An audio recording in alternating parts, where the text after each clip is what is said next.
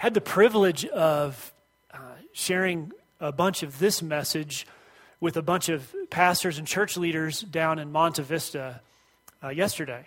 So it's the uh, what they call the Continental Divide Association, and those are 25 churches that are kind of in this strip just this side of uh, the divide. Pretty much. I'm still understanding, getting to know all of these things. And uh, it was funny because I'm sharing this message with, with other church leaders, and, and we're talking about Acts and the early church. And I'm pretty excited about it, but I had printed my notes in a font, accidentally in a font that was too small to read. So I would, you know, I would share a thought and I'd come back over and uh, I guess I was just, I, I came back and I'd, I'd go, you know, I'd change the page like, uh, and I just see something bold and I kind of go with that. anyway, today I printed it a lot bigger. so that should be helpful. And it, it, just was, it was great to be with these people there that were, are concerned about the church, love the church, love what Jesus is doing, and are strategizing how to have a better impact on hearts in our neighborhood, really. You know, here specifically and on out on this side of, of, the, of the range. And it made me very thankful for O Be Joyful Church. I'm just so thankful for this place. Um, there were great leaders at those churches, and good things are going on, and they have good people, but none like ours. You know, I wanted to have like an O Be Joyful shirt, be like, um, but that's not the spirit of the meeting. um, so uh, I had to, to tell myself to be humble about our place. I'm just so thankful for what God's done and being able to, to come here to a place that's, um, that's healthy and, and things are going very well. One of the things that we were talking about, though, is the what the church, the church in the, the big scope, and our church, the little churches, are facing in our culture. We are in difficult times. Not that we haven't been in difficult times before, but we really have to ask God to lead us to have an impact in our world. It isn't just going to happen and the darkness is all around us. You know, we are a lighthouse in this place, but it is, uh, these are challenging times.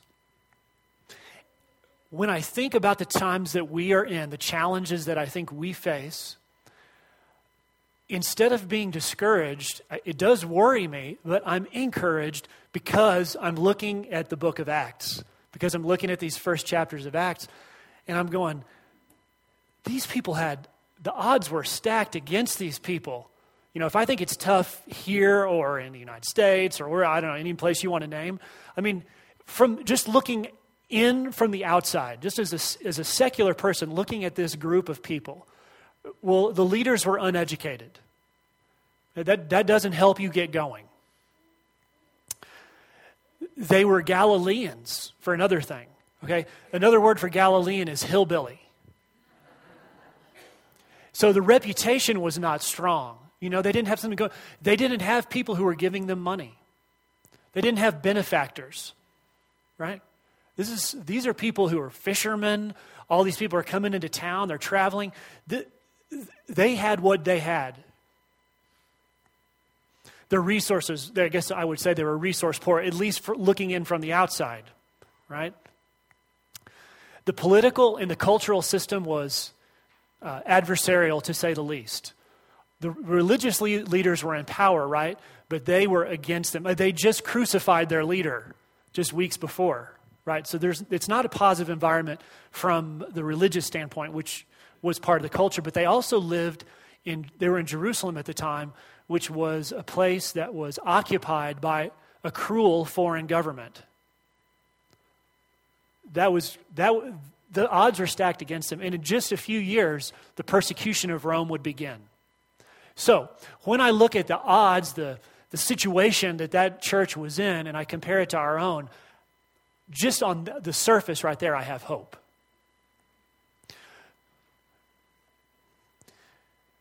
But how did they overcome those odds? What was it that made them what was it about them that, that not only helped them overcome the odds, but become a force that would change the world? I think there are a lot of answers to that, but the one that I want to share with you today and ask you to think about is this that that group of believers formed what I want to call a revolutionary community. Their community was revolutionary. A revolution means that things change, everything changes when you have a revolution. In the strategy with which they went at it to cause this revolution was community. Now, that, that seems, I, personally, honestly, I think that sounds somewhat anticlimactic. We're going to go at him with community. If we all got together, you know, we said, okay, we're going to strategize how we're going to reach this town. And then we're going to reach this, uh, we're going to reach this state, and we're going to reach the nation, and out from there. We would get together, we get a big whiteboard, and we start, we start thinking, okay, this is how we do well. This, um, we have this money, we can do this marketing campaign, we'll get these leaders, right? We would bring all of our you know, education to the forefront and all the things we've done in our jobs and things like that before. But I don't know if we would have said, let's make the strategy having the most revolutionary community possible right here. I don't know if we would have done that. I don't, I don't, I don't think I would have. I would have had all these other ideas and invested in marketing probably. For those of you who are from out of town, we're this is your home as well here, first time, millions of times, it doesn't matter. We're the church together in this neighborhood. And we, this, this revolutionary community is, uh, is something that I want all of us, and, and myself included, just, uh, just think about as I'm speaking this morning. And there were three components to it that I want to lay out for you. One is that uh, in this community, they had, uh, they had unity, they had generosity, and they had what I want to call receptivity. And I'll tell you what that means in a minute unity, generosity, and receptivity. Now, we could sit here and say, well, let's just do those things and we'll be like them. But God doesn't work like that. The thing that really changed who the, they were was that the Spirit filled these people. And so, as much as I want to, to challenge you to think about that revolutionary community and unity and generosity and receptivity, uh, I want to encourage you to do what actually Jim said when he uh, handed this role off to me. He said to us and to me, he said, What we need to do is seek God first. And when we know what the early church was like and we seek God first, and we know that these are the things that He's about, then He'll add those things to us. So, two things I want to ask you to do today. Consider these pieces of this revolutionary community and what they mean to us and to you. But then, instead of trying to just uh, force them into our lives, let's just seek God about them and let Him change our hearts on these issues. Okay?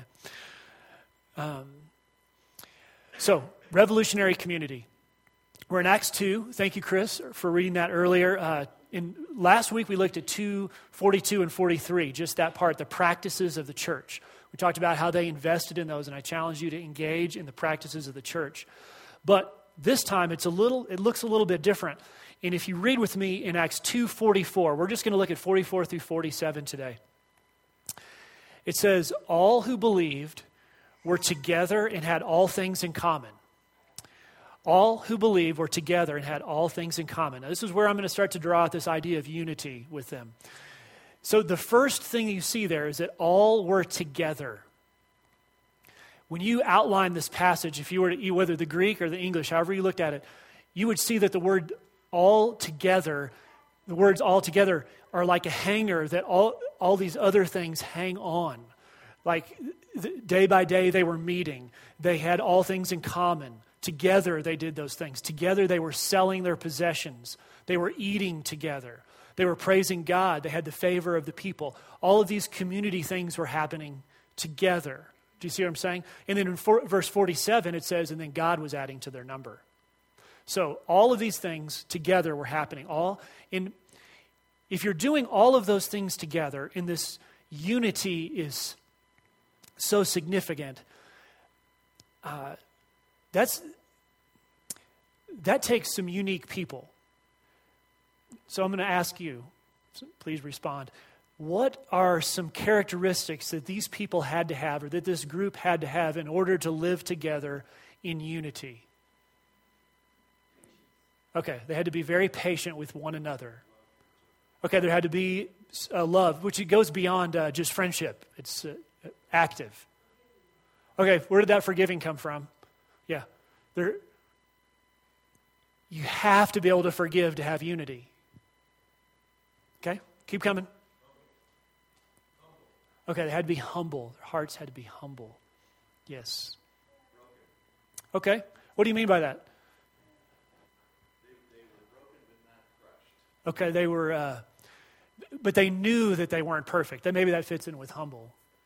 Yeah, exactly. Okay, they had to stick with it. Excellent. Yeah, thank you. Tenacity. Okay, and we talked a lot about that last week. The gospel has got to be the foundation of this group, and it was transforming for them. Okay. Uh, any other ones? Okay, grace.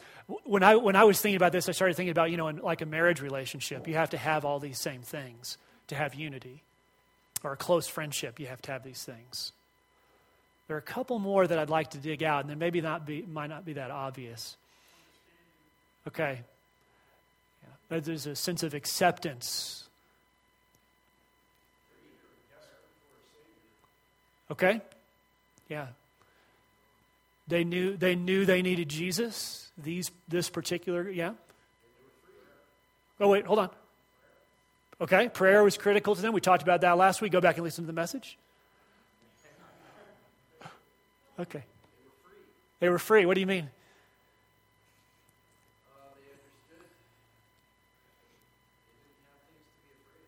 Okay.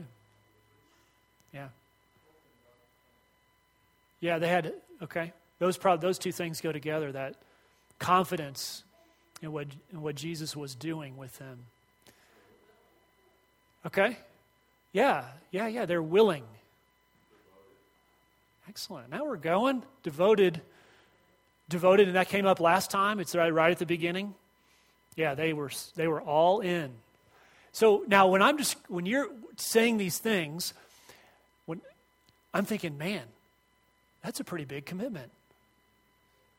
And when I, okay, so here we are, church. I mean, look around, right?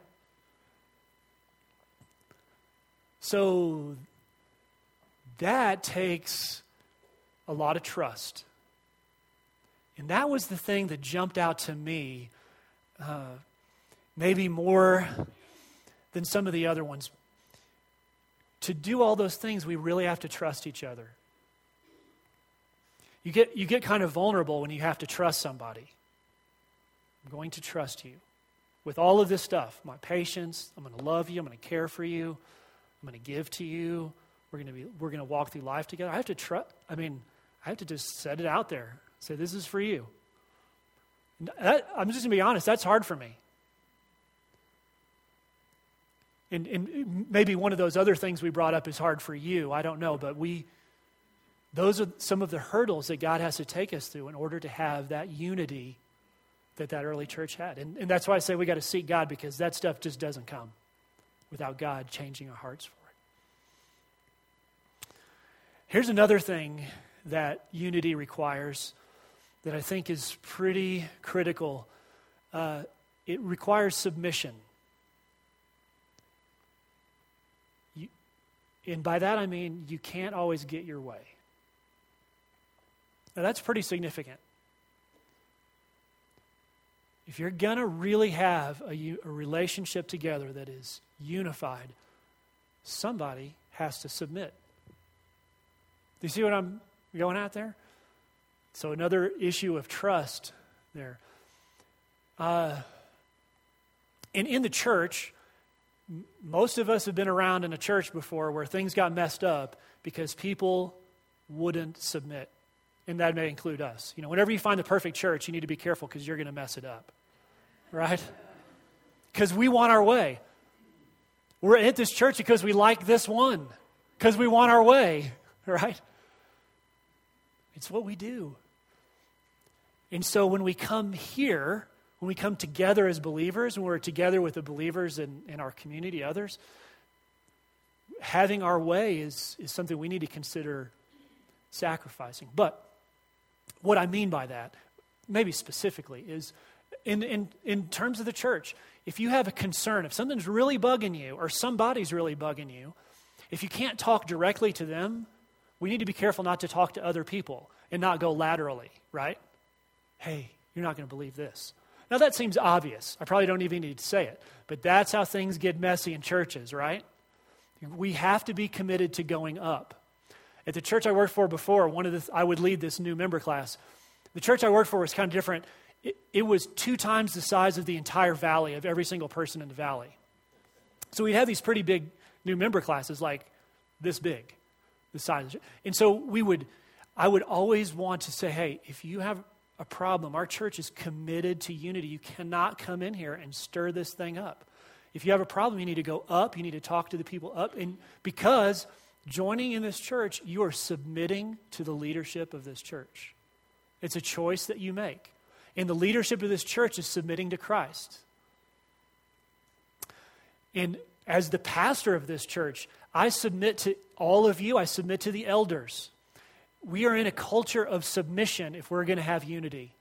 I cannot have my way. Anyway, I'm probably stomping on this one for too long.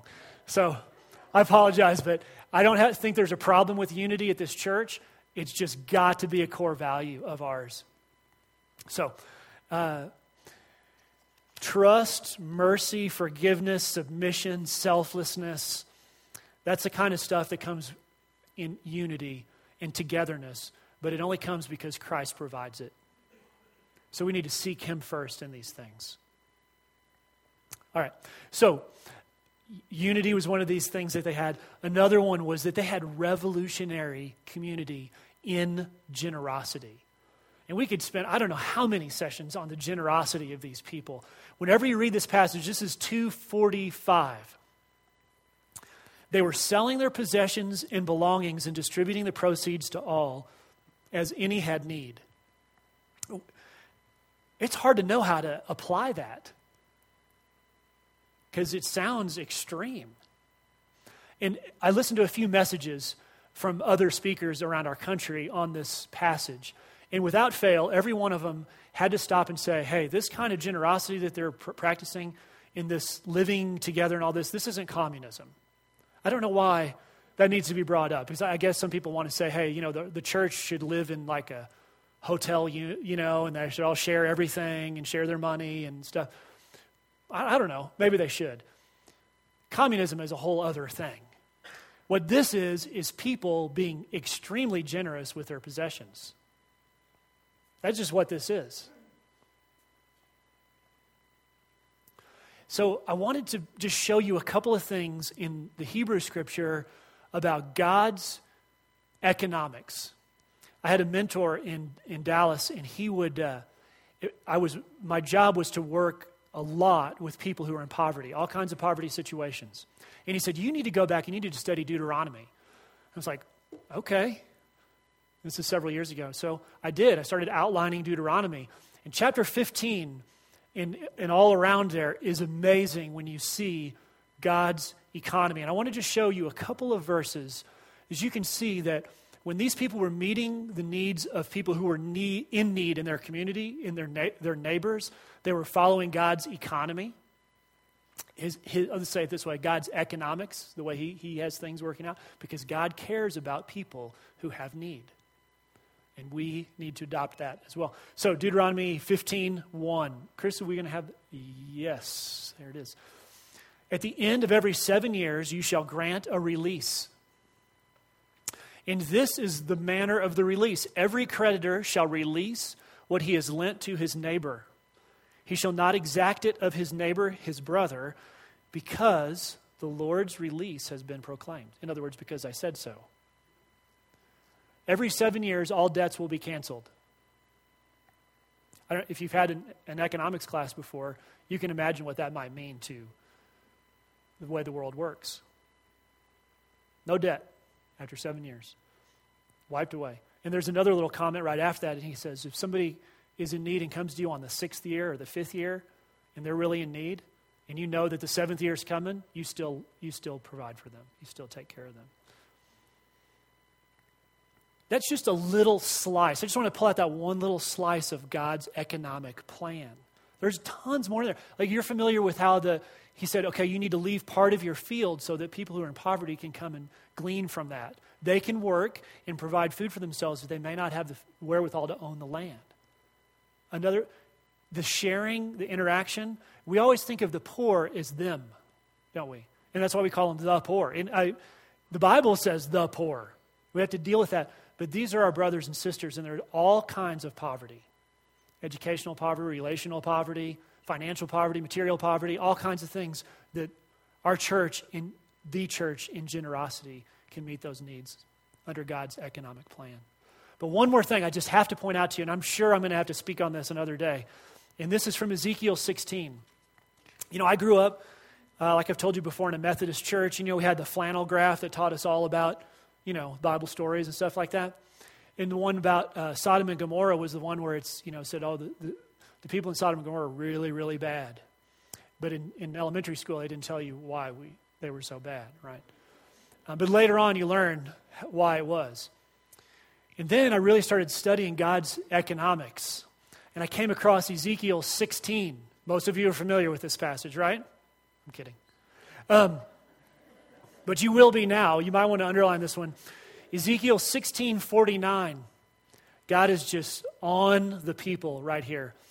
He says, "Behold, this was the guilt of your sister Sodom.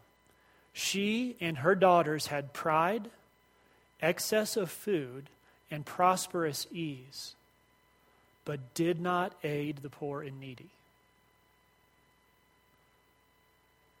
Okay, that just turns over 30 years of understanding of what it was that was the problem with Sodom. Yes, they were evil, they were wicked, but those were byproducts. Does this sound familiar? Pride, excess of food, and prosperous ease. Sound like anybody you know? It sounds like me. Uh, i will be, you know, I, I told you, be, trusting is tough for me. Generosity is not my gift either. I'll just be straight up honest with you. I am not a generous person. So don't ask me for anything. I'm kidding. I'll get you a cup of coffee or something. No, honestly, I, I, I've, I got to confess, I have generosity. I've been praying that God would work uh, on my heart in generosity. And this summer, some of you are around when uh, uh, Troy Austin was here and he, he uh, promoted a little conference on the journey of generosity. And so I took him up on that and went. It was just encouraging believers, not in giving to certain things or even giving to the church, but just being generous. And so, uh, just so you know, I mean, if you see me being generous, then you are seeing God work on me. Tim Keller says that uh, generosity was the characteristic through which the church had the most significant impact. He says, when you look back and you look at history, you say, why did everything change? Why was it so revolutionary? Why did the Romans completely convert, you know, as a society, as, as it were? He says, because of their generosity. And he has a quote from Ju- the Emperor Just Julian. And if you're familiar with some Roman history, Julian was cruel okay? Nothing has contributed to the progress of the superstition of the Christians as much as their charity to strangers. The impious Galileans provide not only for their own poor, but ours as well. So, this was their reputation generosity. we have a, an opportunity, just only nine of us, since, well, Scott's gone there, since Scott's going to take one of those places, but nine of us, just a chance to be generous uh, to our neighborhood people uh, just across the way, you know, four hours away. So I want to encourage you. This is an opportunity to step up just one day, 30 hours. Check that out. Uh, okay, so generosity, unity, and finally, this uh, one other thing that was revolutionary, and that was their receptivity. Let me, let me read to you from uh, verse 47. Praising God and having favor with all, they were, they were praising God and having favor with all the people. And the Lord added to their number daily those who were being saved. Now, if God is adding to your number daily those who are being saved, that's a lot of people. If God were to add one person a day to this church, well, that'd be one row.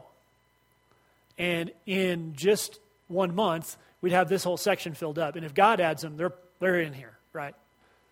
So imagine it was, it was probably more than that. And God, this community of believers is welcoming these people in. Right? Because if they were shunning them, what would be happening? The church wouldn't be growing. But the church is growing and great things are happening. So, what I mean is that there is a receptivity within the body to people who are coming in. So, at least, I think this, this means that as a body, um, if people come in our doors, they need to be warmly welcomed. There's something that uh, I'm pretty committed to. It's, I tell it myself, is just there, there, there really can be no wallflowers. Remember being a wallflower? Most of you are too cool to experience that. I did um, experience being a wallflower. Uh, you know, and if and you'll notice this. Now I'm going to tell you how to look for this. When when somebody comes in who's new to our church and they don't know what to do, they'll do one of two things. They'll come in the door and they'll look over and they'll look immediately for the way to get in here. And then they'll beeline it in here. Because they don't know anybody. And you don't want to stand out there and, you know, you just nobody wants to do that. Or they'll stand in one of the corners of the room, one of the where there's a you watch, and they'll they'll be there. Like this. And it happens in a big church, it happens in a small church. A couple of you all are new. In fact, there's a couple right there, you just introduced yourself first maybe first or second time. And when I met them, they were standing on the corner and no one was talking to them. Wallflowers are not really an option in the church. Because here's what I think if we can't welcome the people who come through the, over the threshold of the door, what business do we do having, sending thousands of dollars or people to another place? If you can't just welcome the people coming into your doors. I mean, now I, I understand. We have, if you're local here, we have so many guests, it's just crazy, right? On the other hand, if you're a local here, you know who the locals are, right? You can stand up and point to all of us, right? That means anyone else could be a wallflower, right? I know everyone's gift isn't glad handing and being friendly and making friends and all that stuff. I understand. But wallflowers aren't an option. because in the early church, they were receptive to these people. And that's, that's Well, in, the, in that first part of verse 47, it says uh, they were praising God and they had favor with all the people. One more question for you guys uh, to answer. What, does, what do you think Luke meant when he said they had favor with all the people? What did that mean?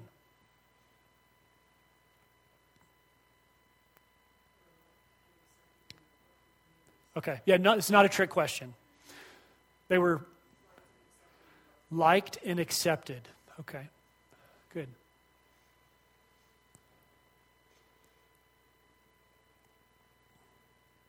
There was a. Uh, uh, well, let's contrast that. Let me say it this way. How, how do people think about the church in general today about, let's just say, evangelicals. I'll let you answer that too. What's the prevailing wisdom on the outside of this building about what an evangelical is like? Hypocrites, judgmental. Okay, so something has gotten out of whack. Something is out of whack. Um, so here, here's what I'd like to say about that. I understand people who don't know us, who don't understand the church, are, there's a good chance they're going to have a dim view of us, of Christians, of evangelicals, you know, of Bible thumpers and people who believe in creation and all that stuff, right? But if they're going to have a dim view, let's make sure that it's because we showed too much mercy and too much grace. Well, all those things we just talked about about community. Too much grace, that we were too generous. Because the mess, see, we all know this about communication. Whatever the other person is hearing is what we're communicating. So it doesn't matter what we think we're saying or how great we think we are. What they're hearing is what the message is. We judge you. You've got a problem. No mercy. I'm better. I'm closer to God than you. Let's let them have a dim view of us because we showed mercy. Too much mercy, too much grace, too much understanding, too much patience, patience, love.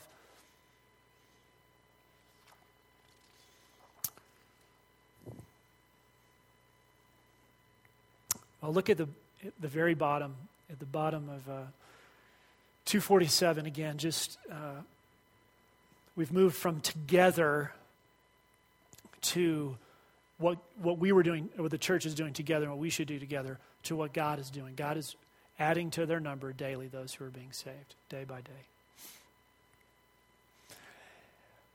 So, what I'd like to leave us with today is, is that thought. May God add to our number as we seek Him first. May our unity and our generosity and our receptivity be known in our community.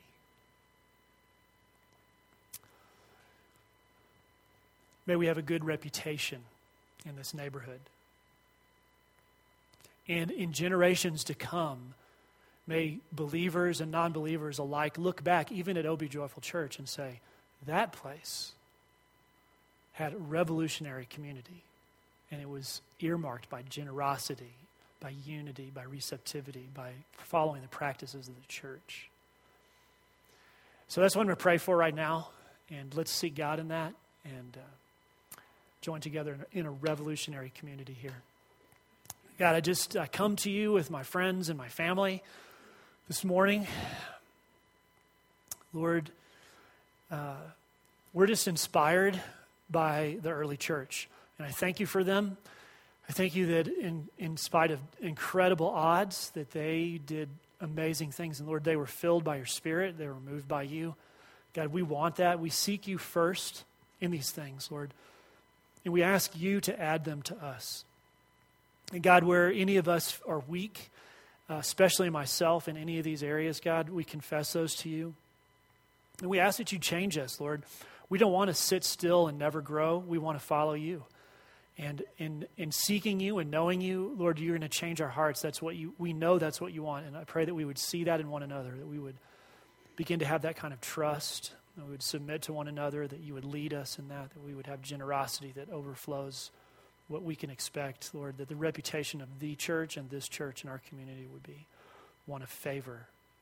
And Lord, may people be added to your kingdom in this place. In Jesus' name, amen.